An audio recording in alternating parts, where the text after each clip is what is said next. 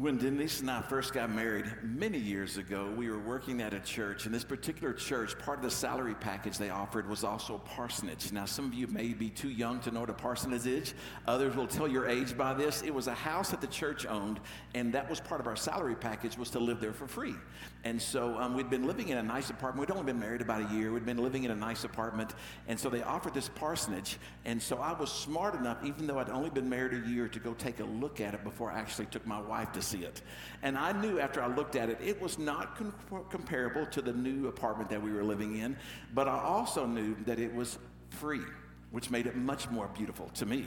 And so I went home and I told my wife all about this parsonage and to kind of described it to her in a very not detailed way that I described this parsonage to her. And, it, and I told her, I said, here's the deal. It doesn't have all the modern conveniences that we're used to. It doesn't have things like um, a dishwasher. It doesn't have a disposal. Now, this was in Texas, in Dallas, Texas, and I said, and it doesn't have central heat and air either, but I think God can really use us in the neighborhood in this particular house. And so she agreed. She was madly in love with me. You know, it was back in those early stages of marriage where she just loved me so much, she overlooked a lot of things. And so um, we moved in this parsonage, and living there about a week or two, we realized there was things that not only did I not describe, we didn't even recognize. Like some might say that it needed weather stripping underneath the back door. It needed more than weather stripping. It needed the other half of the door. You could literally see the sun rise and set on that back door. It was just like crazy. No air conditioning. And so my friend had some box units that he worked for an air conditioning company, and they took them out of an old hotel. You know those kind that you turn on one speed and it sounds like a jet is landing in your front yard? So we put those box units everywhere in the house. It had Dearborn heaters. Do you know what those are? In the rooms. And so it had the gas heater. You turn those on. And if you were standing by that thing, you could roast marshmallows, but you stepped away about five feet and you wouldn't feel the heat. But anyway, we, we did our best. We moved into it and it was wonderful. But as time went on, more and more things came to our attention that wasn't quite what she expected in a house. And what broke the straw, the, cam- the straw that broke the camel's back, one night we're laying in bed in our bedroom, and I think bears must have been in the attic because they were just, just scrambling around. We're in Dallas, there's no bears, but it sounded like bears were up there. And so we turned on the light and we noticed there's a small, tiny hole in the ceiling above our bed. And we hear the and I'm thinking, well, it must be raccoons, it must be squirrels, it must be bears, something's up there. And all of a sudden, we found out later it was a squirrel, and he put his little paw through the hole and waved at us down on the bed it was at that moment that my wife said, I love you, but not enough to live here with you. So you can stay here, but I'm not staying here any longer. And we both really looked at each other that day and said, What in the world have we gotten ourselves into? Now, you might not have ever moved into a house like that, a parsonage with holes in the ceiling and seeing the sunrise, but we've probably all been in situations where you look at in the mirror and say this, or you look at somebody and say, What in the world have we gotten ourselves into?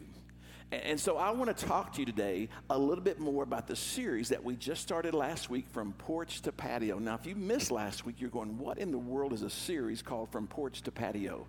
The series is about community. The series is about sharing life with one another, which is the way that God designed us. Last week, we went all the way back to Genesis and we recognized that God created us in community God the Father, God the Son, God the Holy Spirit. And so in community, He created us for community. And it's been that way since the beginning of time that God has created us, God has made us to need relationships and live and share life with one another.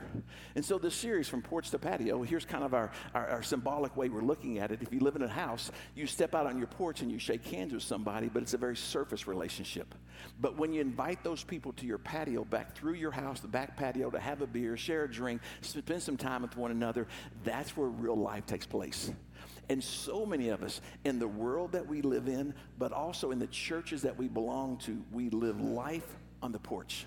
We're shaking hands with people, we're greeting people. You can look around the room and say, I know that person, I recognize this person, I recognize this person. But somehow in our society, we become so individualistic.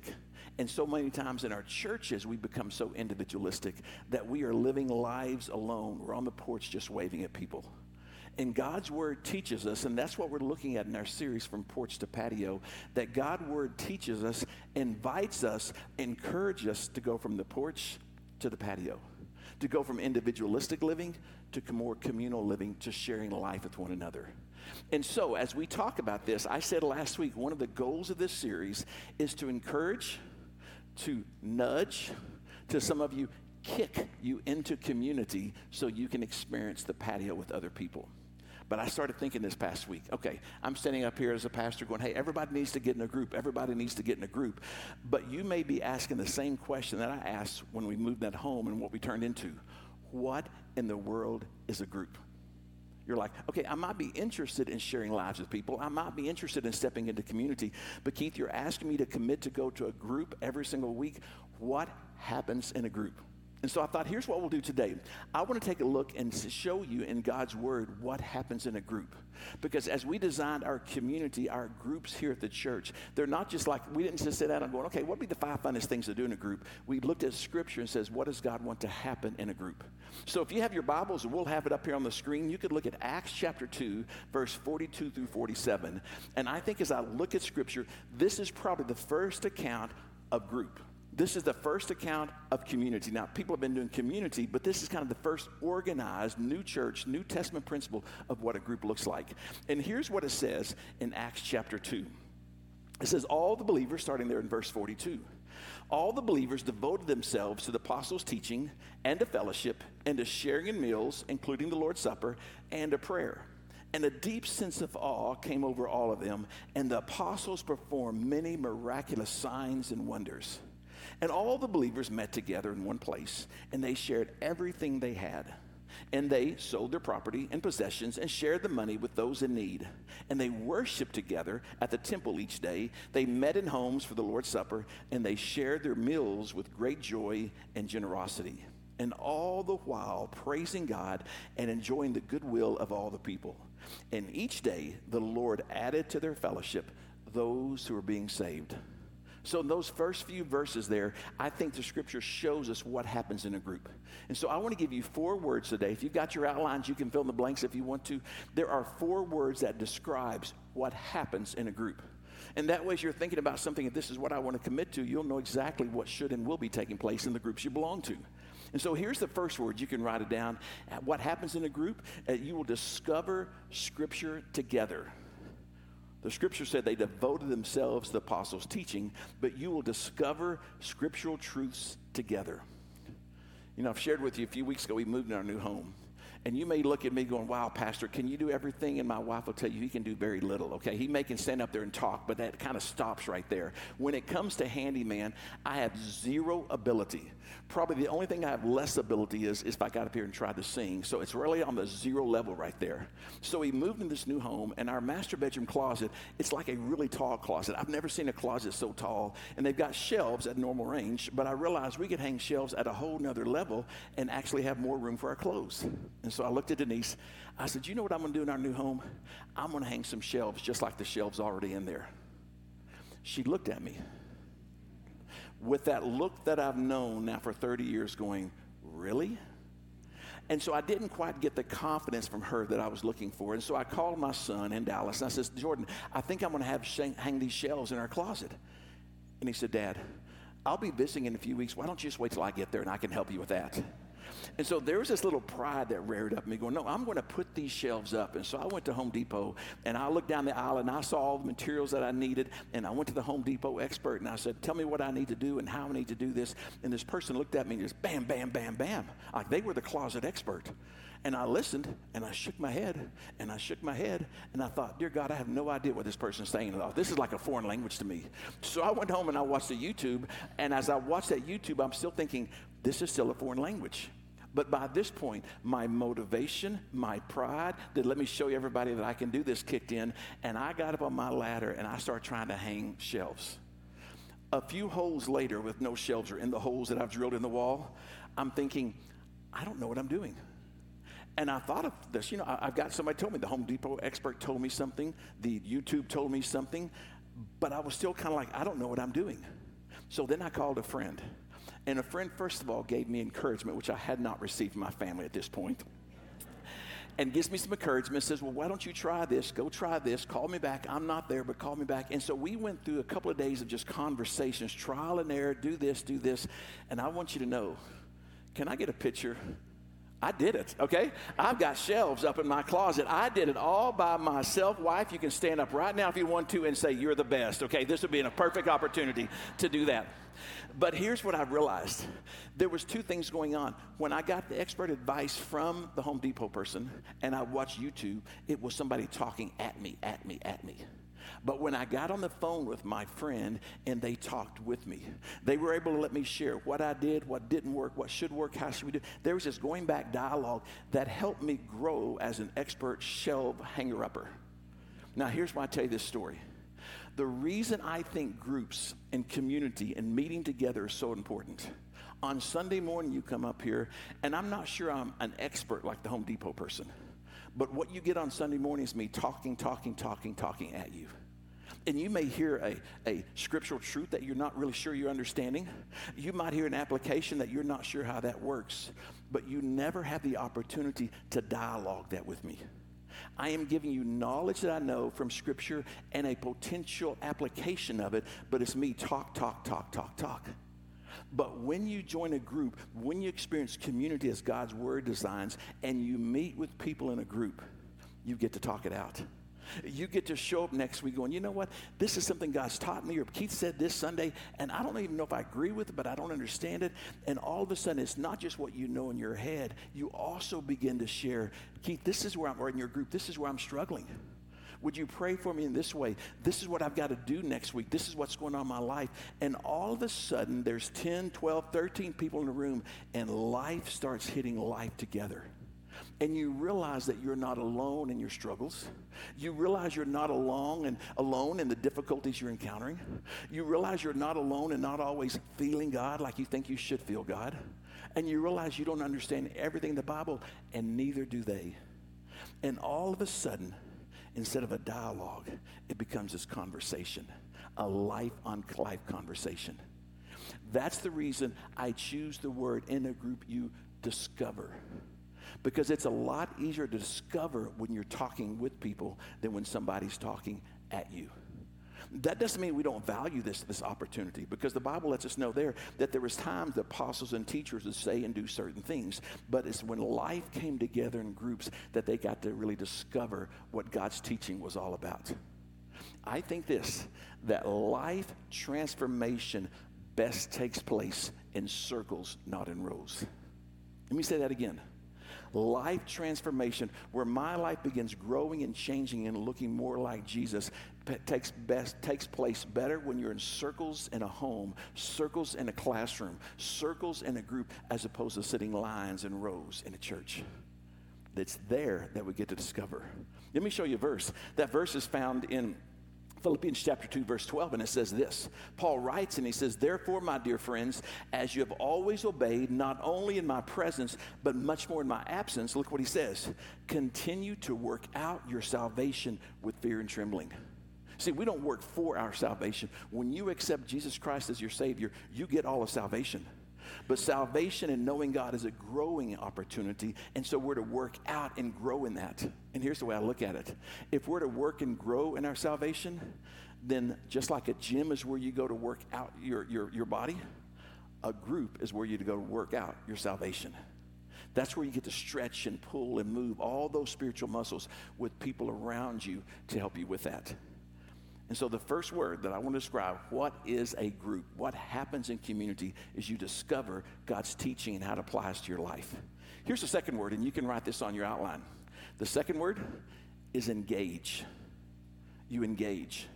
Here's what that passage says they devoted themselves to the fellowship, so you engage with one another. Now, there's lots of ways we fellowship, right? The Broncos are starting up the season here in a few weeks, the real season, not the preseason. And there'll be a lot of fellowship that you invite people over for the game and you have snacks and drinks and you have a good time with that.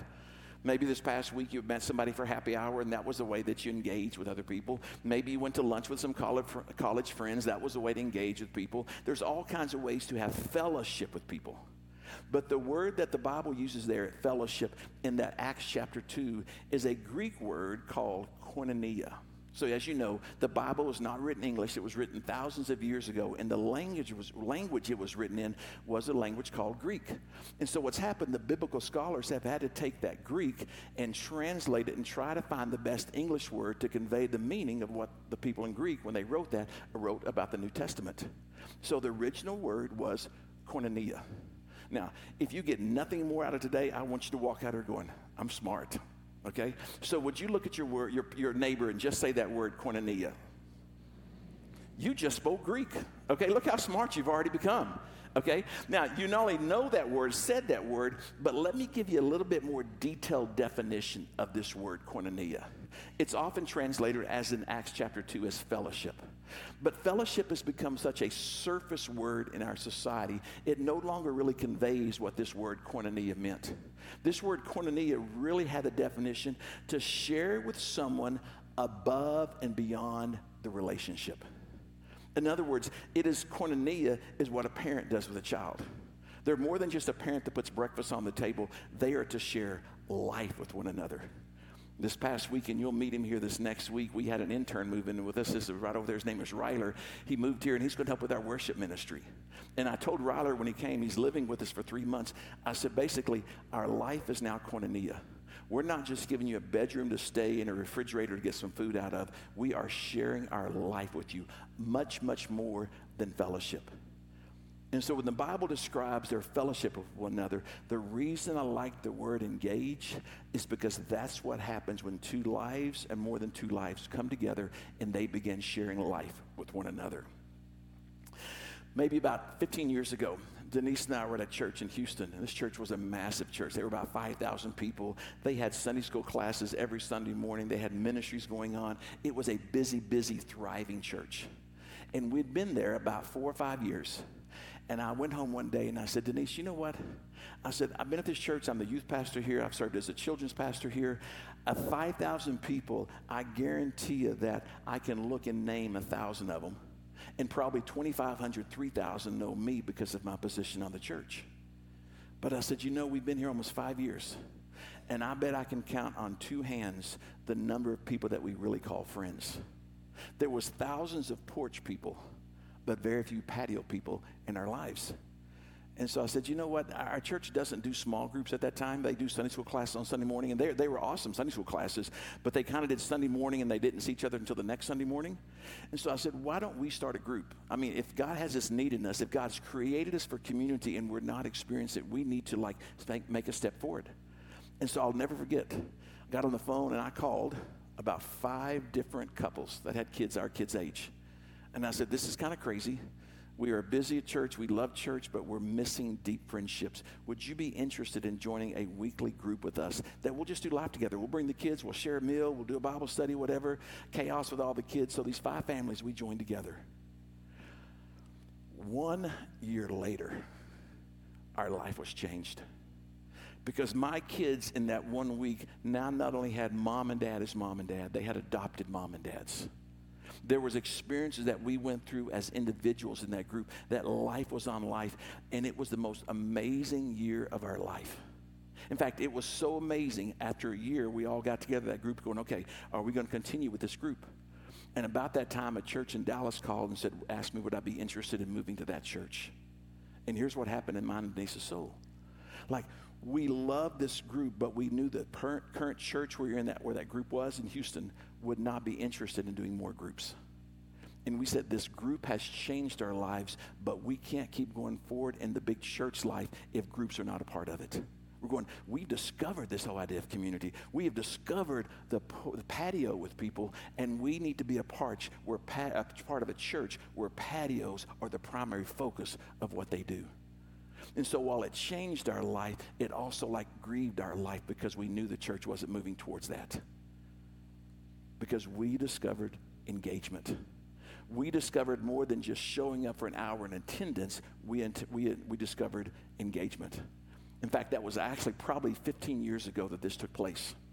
One of the families that is watching online. They now live in Oklahoma. They moved from Houston, moved to Oklahoma. We have vacation with them. We have done life with them. Our kids have gone to school. It all started this little bitty group together. And they now consider South Sub Church their church home because they've joined us here. That's how tight the relationships in that group were and still are to this day. Engagement. In fact, they're going to be here next week, and you get to meet one of your furthest attending church members who live in Oklahoma but attend every single Sunday. So that's the second word. Let me give you the third word. Third word is this care. So, in the words that we're using to describe, so you'll know what a group is, the first word that we look at is discover. The second word is engage. The third word is care. Here's what the Bible says it says, they devoted themselves to the sharing in meals. Now, don't be, don't be misled when you read that sharing in meals. You think, oh, the third word should be eat, not care. No, no. During the eating is what they did, but the caring is what took place. When I came several months ago, I said, Hey, I'm here and I want to get to know you. And so, like, we opened ourselves up, said, Who wants to eat with us? Come invite us. We'll come to your house and eat. Denise and I have had a, quite an adventure over the last three or four months, meeting and eating with different people, being invited to their homes. We, we went over to Mike and Rose's house last night and had an amazing time. I was supposed to be home by 7.30 so I could get ready for today. So we didn't get home till like 8.30 or 9. So if this sermon is not really good, it's Mike and Rose's fault. They kept us out way, way, way too long last night. We've been at Jordan Paul's house. We've been at Sharon's house. We've been at Liz's house. We've been so many of y'all that invited us to the house. In fact, we took an extreme. Not only did we want to share meals with you guys, when we lost our house because we were in Airbnb before our new house was built, we invited ourselves to live um, with Steve and Vicky. So we're taking this whole community all to an extreme, okay? Most of you won't experience it that much.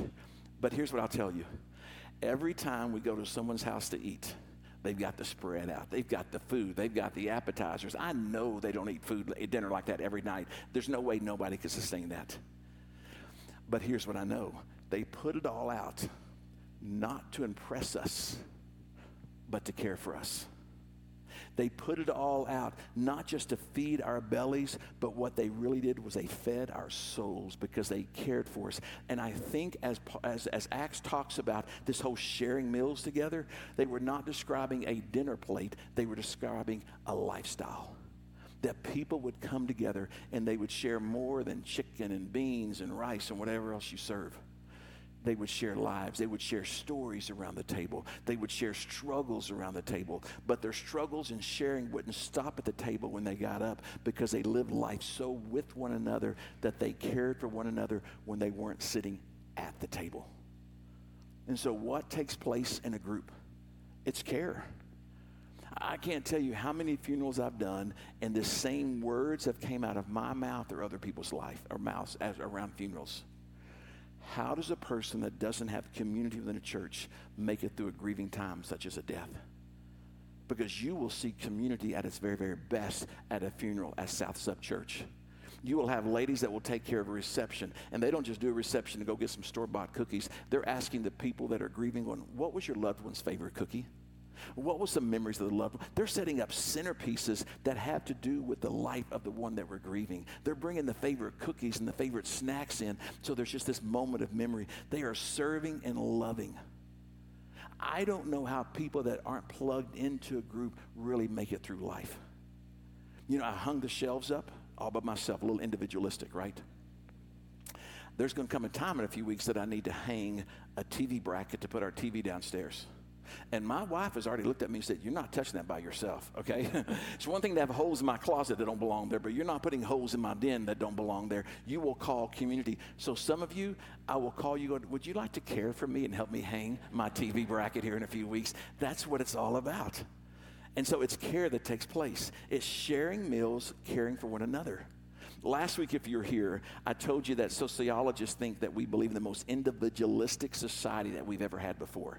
And they gave us three characteristics of what it means to be individualistic in our culture and our society. And here's the three characteristics we think of ourselves over others. Remember, this is individualistic living. We think of ourselves over others. We choose to cancel rather than to reconcile. And we value individual rights over community responsibilities. That's a description of an individualist, individualistic society culture that we live in. But a life that's fo- focused on community, it says this that we think of others over ourselves. We choose to reconcile rather than to cancel. And we value community responsibilities over individual rights. When we start reversing what society is doing, that's when we become a caring society you know what I found that happens in that part? That your neighbors and the people that you know begin looking at you going, I want that. I want that because they're not seeing the world we live in. And so, actually, our community becomes a witness for God more than just something we get to engage in and depend on and go to. It becomes something the world looks at going, I see a clearer picture of God because the way you're living your life with one another. And then here's the last word I give you. Last word, if you want to know what happens in a group, what happens in this actual thing we call community or the back patio, the last word is depend. You learn to depend on God together. Now, let me read the verse to you that I got that from. It says this They devoted themselves to prayer. So many times we think of prayer as a prayer list that's praying for your aunt's best friends, next door neighbors, younger sons, cousins, schoolmate. And you got this list. And yes, you're making a prayer list, but you're so disconnected from people, you're just praying them. Or you think of prayer as some, some think that someone does that knows how to speak out loud orally well. So it's that eloquent prayer that somebody in the group gets nominated to pray out loud because no one else feels worthy. Can I give you my definition of prayer? Prayer, at its very best, at its very basic, is this dependence on God. Because when I'm praying that prayer list, I'm going, God, I'm praying for these things because I depend on you to help with them. Uh, when I'm praying for struggles in my life, God, I need your help. I'm depending on you. And so when the early church got together here in Acts chapter 2, and it says they, they depended or they met in prayer, here's what they were doing they were learning with one another to depend solely on God. And you know why community and group is so important for that? Because when I'm on my own praying, I'm depending on God. But I don't know about you, but too many times there's a tug of war between me and God and trying to depend on Him. Oh, God, would you take care of this? But let me do this. And it's like I'm not giving it up fully to God. But when I'm in a group and I share somebody in my group, hey, I'm going through this struggle, or this is going on in my life, or somebody in my, my family's sick, and would you, would you pray with me for this? They're helping me to take the very thing that I'm holding in my hand that I'm giving to God and truly give it up to God. It is in community that we learn to release even better. And so when they met together for prayer, they were doing more than verbalizing words and essays and thoughts to God. They were really taking from the depths of their heart and they're going, Help me, God, I give this up to you. And those around you can help you give it up to God and not take it back to God. Because why? You're working out, you're discussing, you're talking. And this is when all four of those four characteristics, characteristics go together because they are helping become a more fully follower of Jesus Christ. I think about several years ago, um, Denise and I were in a, youth, or in a group in Texas. And I'll never forget one night I was at the grocery store getting milk. I, I remember clearly I've got a jug of milk in my hand. And I get a phone call from one of the members in our church, in our group. And he said, Keith, Caitlin, who was his daughter, he goes, Caitlin has been a horrible wreck. A drunk driver just T boned her. We're heading to the hospital. We don't know if she's going to live. And I remember to this day that, that, that gallon of milk in my hand and just going, Dear God, I don't know what to do. And I do remember, I couldn't even get the wherewithal to put it back in the refrigerator section. I just set it on the floor. I got in my car. I called Denise going, Here's what happened. I'm heading to the hospital. And this poor girl, Caitlin, she's a survivor today, but she went through more broken bones, more broken parts. The doctor said there's no way that she's going to live, but she made it through all of it. And I remember we moved our group from a Sunday night meeting in someone's home to the hospital because her family couldn't leave the hospital rooms with her.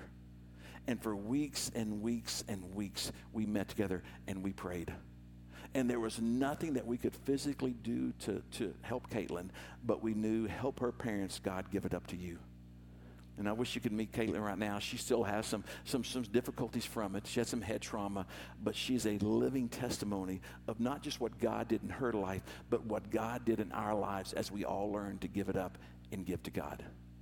And so dependence is a major part for us to depend. That's what happens in the group. And so those are the four things. If you're sitting there going, okay, I, I might be interested in a group. I don't know what happens. I don't know who's going to be there. Those are the four things. And like I said, these aren't four things that we invented. These are four things that Scripture put out for us. And this is what you can expect within your group. Does it happen the first week? Probably not. Does it happen the second week? Maybe, maybe not. But over the course of time, as that group comes together, you will experience these four things in your life. And you will experience the fullness, even more fullness, of what God has for your life. But there's a question I always ask What will it take for this type of community to happen. Okay, it's one thing to say these are the four things we're going after and they should happen, but it's going to take something to get there, right? So look at that verse again. It says this All the believers devoted themselves to the apostles' teaching and to the fellowship and to sharing in meals, including the Lord's Supper and to prayer. Did you get that first part? All the disciples, and here's your word, devoted themselves. It's going to take commitment on our part. Here's what I want you to know. If you're interested in experiencing community, more than community going to somebody's house to watch the football game, more than just meeting somebody for lunch, but to experience good biblical community like this. You're going, okay, Keith, you got me leaning in. I, am I'm curious. I'm a little interested in this one. Here's what it's going to take on your part commitment. Because if you just happen to show up this week, in a few more weeks, you'll happen to show up, and then in a couple more weeks, you show up, and half the members do it that way, you will never connect like you're supposed to.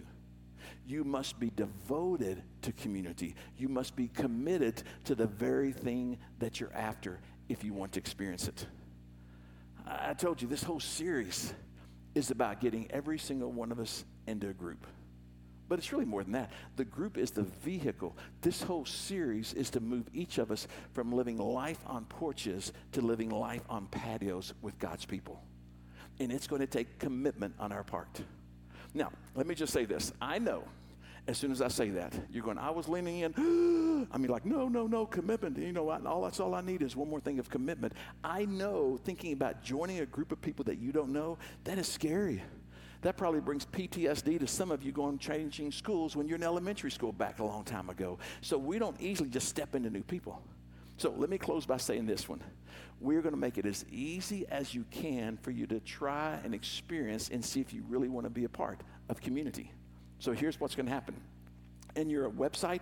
There's a website or a page on the website you can look at. You can look at all the different groups we have.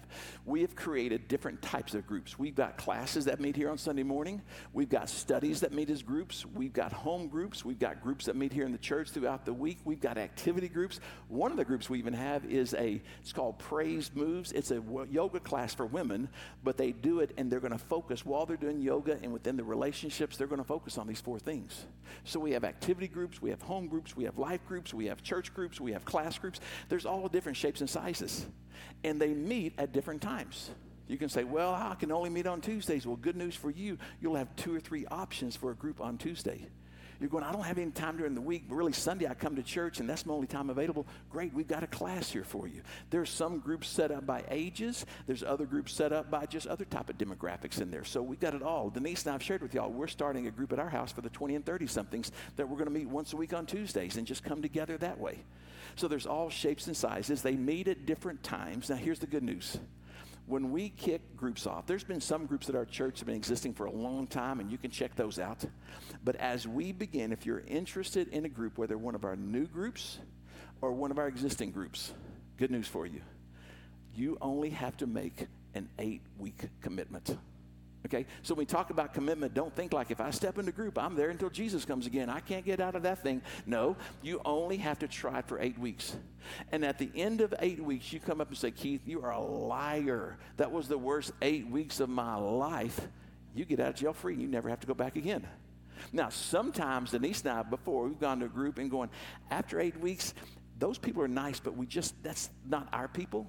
And then the next time around, we found another group that was more our people.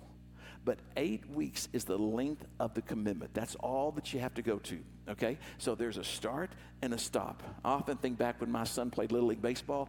I love opening day. Like baseball is starting. And I prayed every year he didn't make the playoffs because I was ready for baseball to stop, okay? I was like, just let's get an eight week season and be done with it. We're doing seasons just like that with our groups.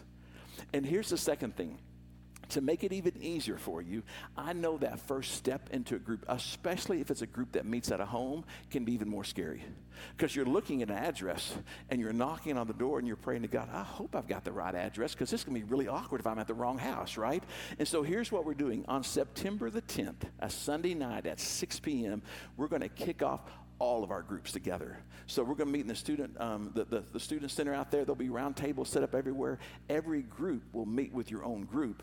We'll have a light meal going on that night, and then we'll also just have some questions. And so it's going to be kind of a easy step in to meet the people that you'll eventually the next week step into the group with.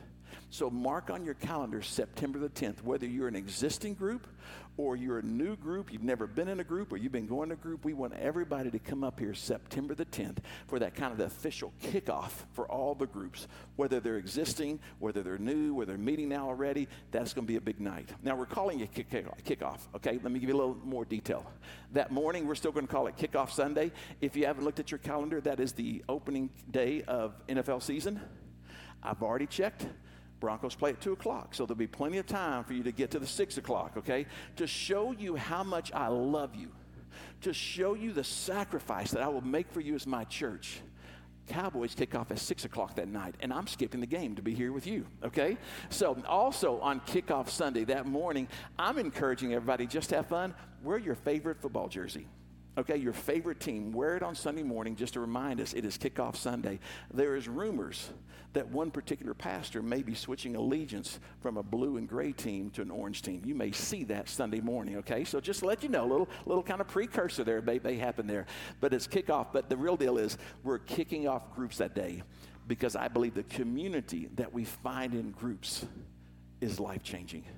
If you look in that, that passage in chapter two, um, chapter 2, verse 42, it has that one phrase and says this, and a deep sense of awe came over them. I believe, church, it is within community that we will discover that awe. It is within community that we will experience a greater awe because you're with people. I'm going to invite the band to come up here, and we're going to close with a song today and just it sings, sings, and it, it tells about just that awesomeness of God.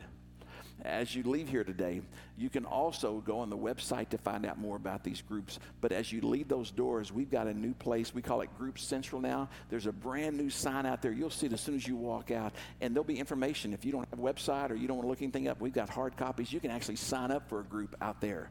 But the main thing, as you're looking at these the next few weeks, we need you to sign up so we will know who and all will be in every single group. But you can do it online or you can go right out there to our big display that we have as well. And so, Jesus, thank you. Thank you for your word. Thank you that your word is not just a bunch of just words on a paper, but it's words for our life. And so, would you, Jesus, would you allow us through community to see the awesomeness of you? And we pray this in your name, Jesus.